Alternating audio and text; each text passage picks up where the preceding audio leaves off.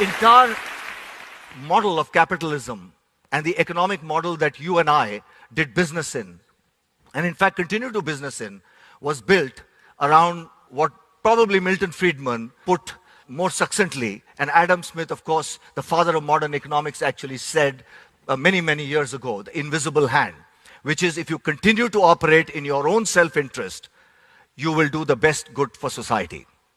Now, capitalism has done a lot of good things. And I talked about a lot of good things that have happened. But equally, it has not been able to meet up with some of the challenges that we've seen in society. The model that at least I was brought up in, and a lot of us doing business were brought up in, was one which talked about what I call the three G's of growth growth that is consistent, quarter on quarter, growth that is competitive, better than the other person, and growth that is profitable. So you continue to make more and more shareholder value. And I'm afraid this is not going to be good enough. And we have to move from this 3G model to a model of what I call the fourth G, the G of growth that is responsible. And it is this that has to become a very important part of creating value, of not just creating economic value, but creating social value. And companies that will thrive are those that will actually embrace the fourth G. And the model of fourth G is quite simple. Companies cannot afford to be just innocent bystanders in what's happening around in society. They have to begin to play their role in terms of serving the communities which actually sustain them.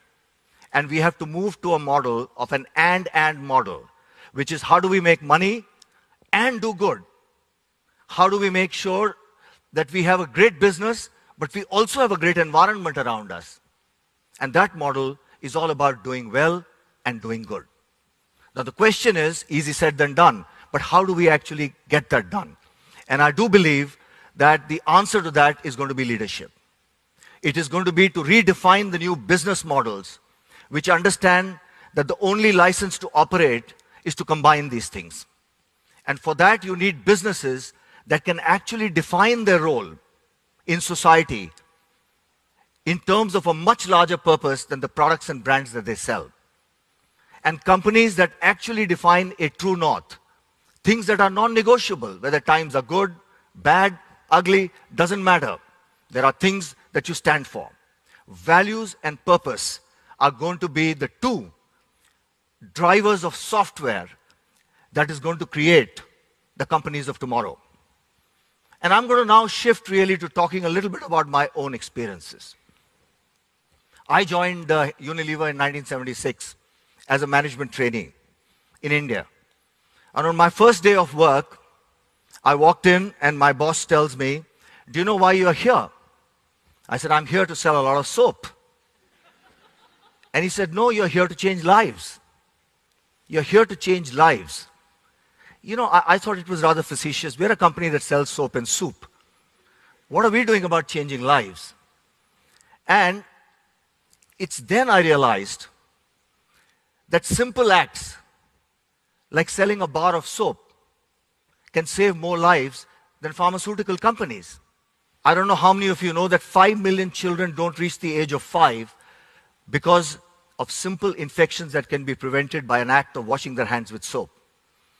We run the largest hand washing program in the world. We are running a program on hygiene and health that now touches half a billion people. It's not about selling soap, there is a larger purpose out there. And brands indeed can be at the forefront of social change. And the reason for that is when 2 billion people use your brands, that's the amplifier. Small actions can make a big difference. Take another example. I was walking around in one of our villages in India. Now, those of you who've done this will realize that this is no walk in the park. Hmm? And we had this lady who is one of our small distributors. Beautiful, very, very modest home. And she was out there, dressed nicely, her husband at the back, her mother in law behind, and her sister in law behind her. The social order was changing because this lady is part of our Project Shakti that is actually teaching women how to do small business and how to carry the message of nutrition and hygiene.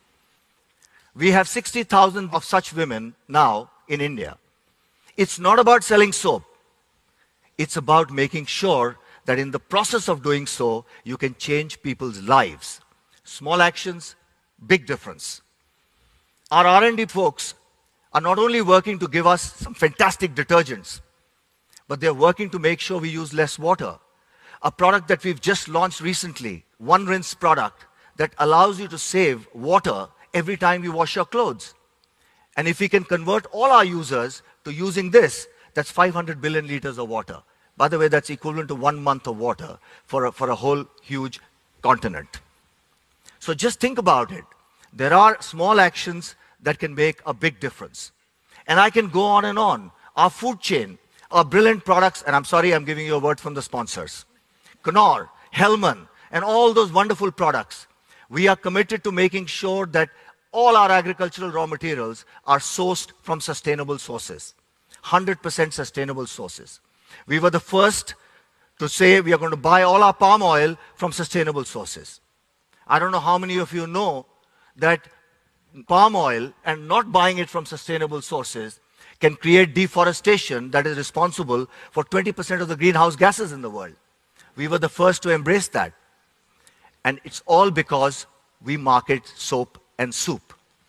And the point I'm making here is that companies like yours, companies like mine, have to define a purpose which embraces responsibility and understands that we have to play our part in the communities in which we operate. We introduced something called the Unilever Sustainable Living Plan, which said our purpose is to make sustainable living commonplace. And we're going to change the lives of 1 billion people over 2020. Now, the question here is where do we go from here? And the answer to that is very simple. We're not going to change the world alone. There are plenty of you and plenty of us who understand this. The question is we need partnerships, we need coalitions, and importantly, we need that leadership that will allow us to take this from here and to be the change that we want to see around us. Thank you very much.